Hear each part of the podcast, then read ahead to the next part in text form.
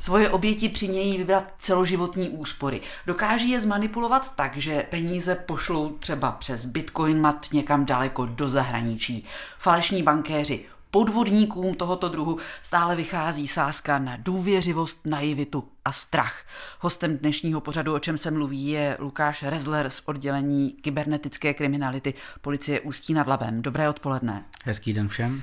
Začněme dosud největším objasněným případem internetové kriminality v Česku. Škoda 195 milionů korun, policie stíhá 10 lidí, 8 Čechů, jednoho občana Ukrajiny a jednoho z Běloruska.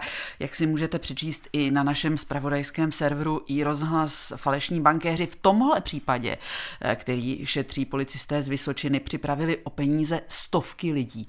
Podvodníci se vydávali mimo jiné za pracovníky České spořitelny, obětem lidem tvrdili, že jejich účet je ohrožen a že je nutné z něj peníze rychle vybrat a vložit je na údajně bezpečný účet.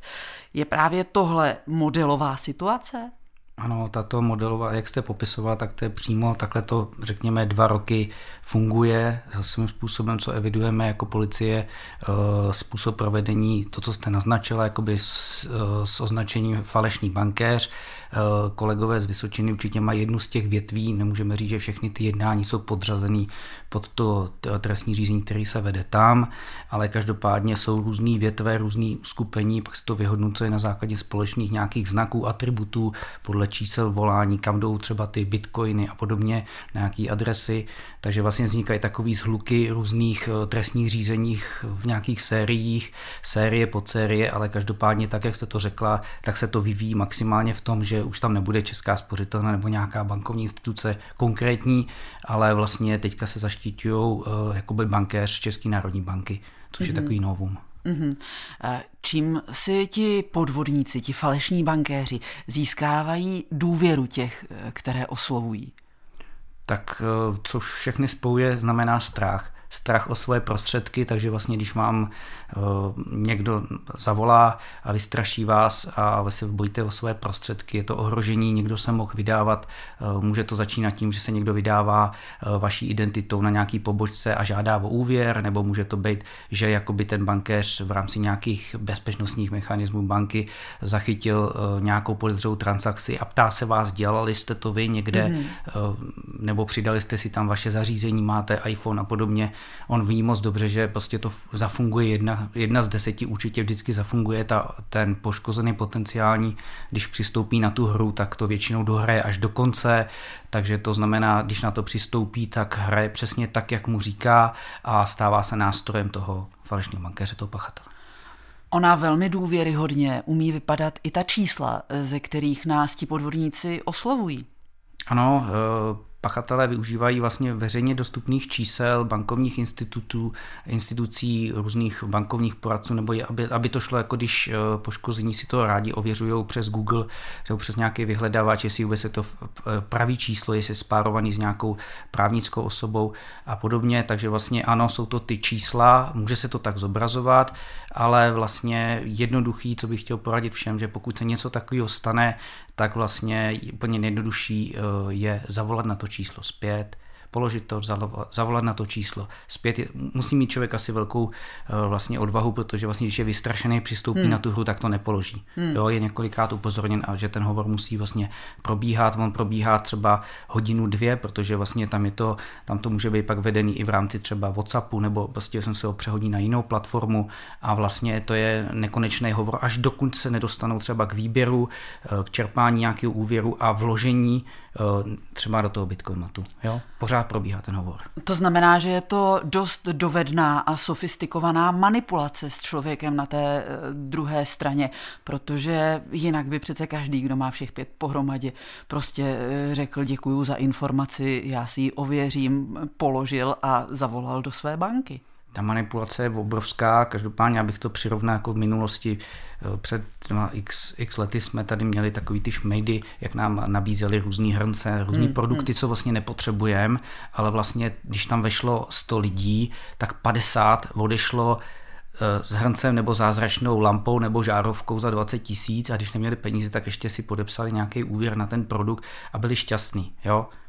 Ale vlastně pak to spláceli nebo to vraceli, byly tam obrovské sankce a ta manipulace je tak obrovská, ten, tak, jakoby, že oni si vás tam rozeberou, eh, zjistí prostě, co vy chcete, co vy potřebujete, čeho se bojíte, hmm. každý si bojí nějaký nemoci a podobně, tak vlastně vám prodali tu zázračnou věc, ale hmm. ať se vrátíme k tomu bankéři, tak každý, kdo má nějaký finanční prostředky a jsou ohroženy, tak mu radí mozek zabezpečit to. Zachraně. Takže vlastně hmm. zachraňuji, zachraňuji, dokud to jde. Hmm.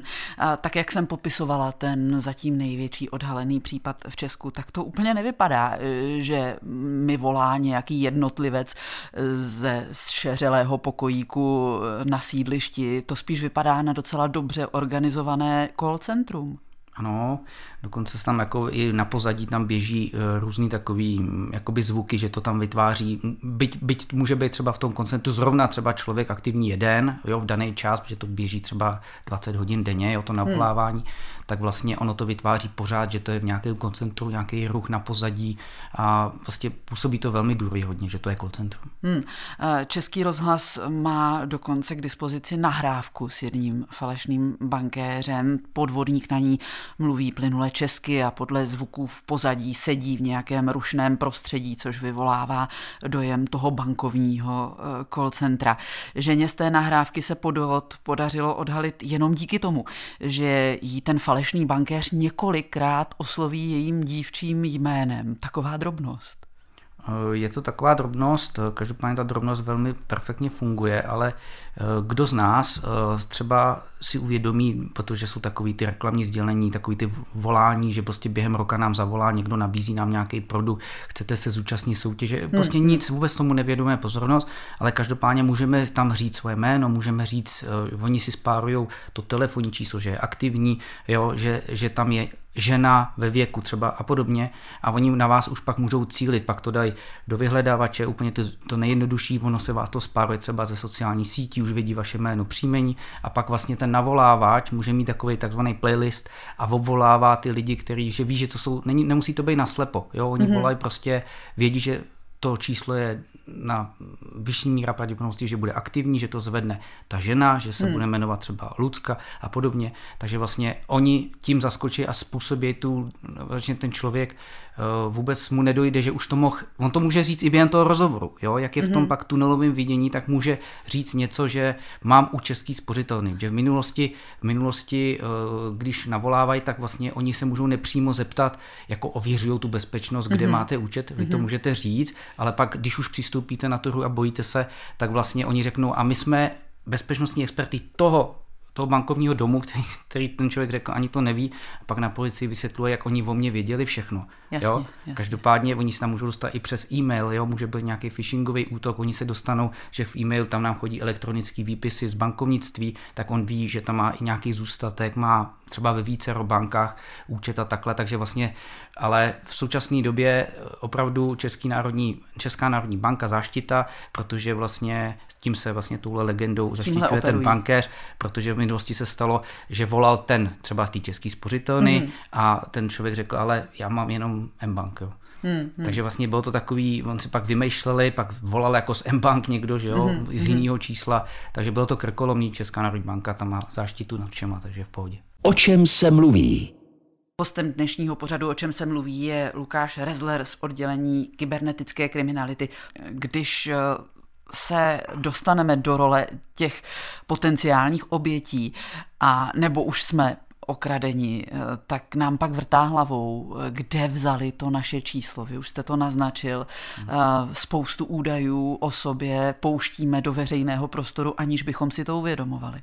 To je, to je pravda, jak jsem naznačil, takže to může být několika, několika, několika cestami. Eh, to vlastně může být, jak jsem říkal, to navolávání, eh, že prostě během roka vás někdo navolává, pak vytvoří nějaký seznam, pak to dá nějakým pachatelům na zakázku, že jo, pod nějakou legendou, že vlastně tohle jsou aktivní čísla, pak můžou být ty phishingové útoky na e-maily, že prostě někde klikneme, ono nás to vyzve, ať se ověříme, jestli to jsme my, my tam zadáme heslo, on to nepřihlásí, pachatelovi řekneme to přístupový údaj, on se tam přihlásí, proskenuje nám to, zjistí, že máme M-bank, máme nějakou jinou banku, to je jedno, informace, které jdou z peněží, on si to stáhne, uh, nezmění nám heslo, to znamená, my kolikrát, když nemáme dvoufaktorové ověření, nevíme vůbec, jestli teďka je v mým někdo e-mailu, který, hmm. kdybych ho neměl zabezpečený. Kdo z nás to ví, že jo? je to online prostředí, takže vlastně pachatelé prostě stále útočí, online svět je divoký a lidi jsou stále více více a více takový neobezřetný.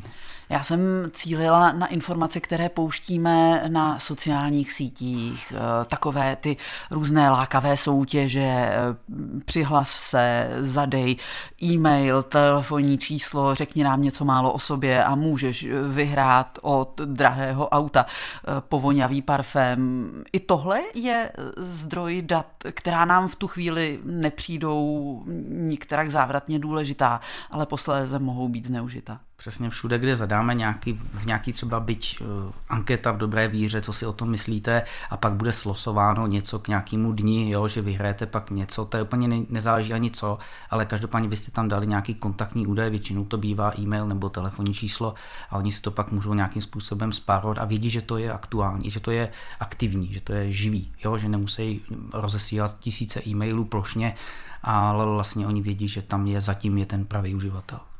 Zatím jsme, pokud jde o ty podvody, popisovali hlavně ten, kdy vám někdo zavolá a přiměje vás fyzicky vybrat peníze z vašeho účtu a uložit je eh, na nějaký jiný. Ale to není jediný způsob, jakým nás falešný bankéř po telefonu může připravit o peníze. Jaké jsou eh, ty další, kromě toho, že ty své peníze, které držíme bezpečně v ruce, eh, nasypeme někam na nějaký úplně anonymní účet a vlastně se o ně eh, připravíme tou fyzickou cestou. Jde to i virtuálně. Jde to je virtuálně, každopádně vlastně jsou teda takový nejznámější dva způsoby, jak jste naznačila, že vlastně eh, poškozený si vybere veškeré prostředky i třeba si vybere před schválenou půjčku, má veškeré prostředky v ruce, eh, probíhá stále hovor, on to nesmí říct na té pobočce a jde k nejbližšímu Bitcoin matu, který mu pachatel říká třeba vkladomat nebo něco hmm, takového hmm. a vkládá to na bezpečný účet, který mu zadá a zašle v podobě QR kódu. Jo, hmm. je tam, může tam být i logo banky, ale není to nic s bankou, je to prostě bitcoinová adresa, on to odchází to přes to zařízení na tu, je tam okamžik směny a vlastně on, ten poškozený, jak to tam vloží, tak ztrácí nad tím kontrolu, ani policie už to z toho nevyndá, jo, protože došlo ke směně, odchází to někam do virtuálního prostředí. Eh, ten druhý způsob, eh, ten je teďka podle mě častější, protože tam to už je takový spíš ohraný, už, mm-hmm. už není mm-hmm. tak tolik naivních lidí díky nějaký aspoň prevenci, tak vlastně ten druhý způsob je vlastně jednodušší, dřív to takhle fungovalo, ale pachatel si vás navede eh, na to, že vlastně vy se přihlásíte do svého internet bankingu, on vám zašle nebo sdělí nějakým způsobem bezpečný bankovní účet té instituce a vy to tam odesíláte. Mm-hmm. Takže vlastně Jo, je to sdělení, rychle to odešli na bezpečný účet, ale je to bankovní transakce online. Eh, o čem mluvíme, když eh, popisujeme případy zneužití takzvaného vzdáleného přístupu? Vzdálený přístup je, že když eh, vám teďka někdo zavolá, teď bych vám zavolal, jsem falešný bankéř a vystraším vás, vy přistoupí na tu hru, teď nechci, abyste šla do Bitcoinmatu, protože jste z nějaké vesnice nebo může to být nějaký problém, ale vlastně každopádně řeknete, no a já se zeptám, máte internet banking? Mám internet banking. Neumím odeslat transakci, mm-hmm. tak mhm. ale už hrajete tu hru mojí mm-hmm. a já se budu snažit se dostat k těm penězům. Takže vám zašlu nějaký odkaz na umožnění vzdáleného přístupu, nějaký nástroj, může to být TeamViewer, AnyDesk, to je jedno, je to prostě něco, čím já vlastně z, z mého zařízení vidím na plochu vašeho zařízení a vlastně společně tím, že já to tam ovládám, tak vy to pak potvrzujete na svém mm-hmm. verifikovaném zařízení a vlastně vy to hrajete protože jakoby potvrzujete, eh, vůbec nemusíte nic dělat, jenom potvrzujete a umožňujete mi přístup. Eh, mají to prostředí v tom bankovnictví eh, zmáknutý tak rychle, že vlastně kolikrát ty poškození ani vůbec nevědí, co tam udělali, ani netuší pořádně, že jim předschválili, že tam je předschválený úvěr, že jim ho aktivovali mm-hmm. a podobně, protože vlastně ten elektronický podpis třeba toho úvěru je ten kód, který se vygeneroval třeba v nějakém tom George klíči, nebo, nebo to hmm. může být nějaká SMS bezpečnostní a podobně. A to je ten podpis k tomu, že vlastně ta banka to bere, že to je autorizované, autorizováno hmm. je to provedeno z osověřeného zařízení hmm. a vlastně veškerá zodpovědnost jde za tím, kdo to umožnil. Teď se zeptám možná trochu naivně, ale nemají ty banky možnost do takovýchhle transakcí nějak zasáhnout, když vidí, že někdo chce převést celý objem vlastních peněz najednou z ničeho nic někam úplně jinam. Mají šanci si toho všimnout a nějak tomu zabránit? Uh tak když si uvědomíme, jakoby na čem banky, z čeho banky žijou, tak jsou to, že, že jsou to nějaký, že tam člověk vloží peníze, pak je někde smění, pak je zase přepošle, prostě hmm. z nějakých, hmm. to, že to tam zůstává. Takže vlastně každá banka se snaží mít co nejvíce klientů, na tom je to postavený, takže chce mít co nejvíc služeb, které jsou vlastně příjemný pro toho klienta, jednoduchý a vlastně takový jako bezpečný a podobně. Eh, jednou z, eh, z jednou z typů vlastně eh, plateb jsou takzvané okamžitý platby, to znamená okamžitá platba je to, že vlastně když vy teďka chcete zaslat mě peníze, tak můžete buď za minimální příplatek, nebo některé banky to mají jakoby mm-hmm. zdarma, tak vlastně to je okamžitá platba, že se nečeká, jo? že to je přednostní. To znamená, to využívají pachatelé, Jasně. takže když já zadám jako zadavatel z autorizovaného zařízení okamžitou platbu, tak ta banka jako nás může pak dodatečně nebo něco taky, ale je to vždycky po. Hmm. Jo, bavíme se, až, až se to stane. Hmm. Jo, hmm. tak vlastně také funguje i policie. Nemůže vyšetřovat něco, co se nestalo, nebo není oznámeno, pokud to nezjistí jiným způsobem.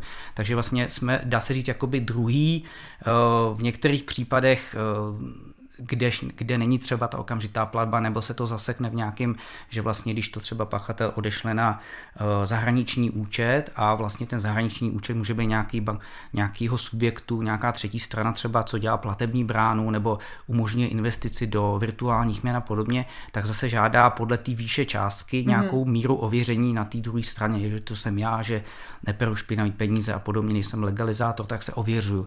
A když ta míra ověření uh, třeba není dostatečná, každý stát to má jinak, tak vlastně eh, se můžou ty peníze vrátit. Hmm. A v tu chvíli, když se to nahlásí, tak policie si to všimne nebo Jasně. i banka a zůstane to v nějakém meziprostoru, takže nedojde k tomu odcizení vždycky. Jo, ale...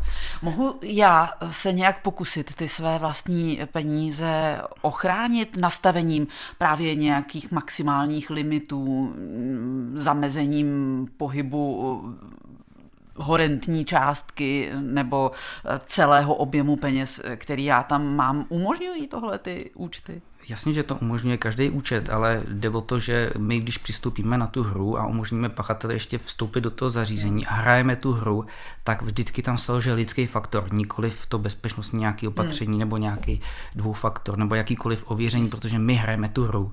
My jsme ten slabý článek. Pojďme se vrátit na začátek, když nám zavolá bankéř, o kterém jsme nikdy neslyšeli. Jaká je ta nejúčinnější zbraň? Položit telefon? Polož, když si nejsem jistý, vzpomeňte si na to, co jsem teďka říkal celou dobu, takže položit telefon, zavolat na to číslo, dovoláme se, buď se nedovoláme vůbec nikam, protože to nejde, to neexistuje číslo, pokud je to nějaká instituce, tak se dovoláme na pravou banku příklad, ale tam, když jim popíšeme tuhle situaci, tak nám řeknou, že nic takového není. Takže to je základní pravidlo. Položit, zavolat. Říká Lukáš Rezler z oddělení kybernetické kriminality, který byl dnes hostem pořadu O čem se mluví na Českém rozhlase Sever. Děkujeme. Děkuji za pozvání.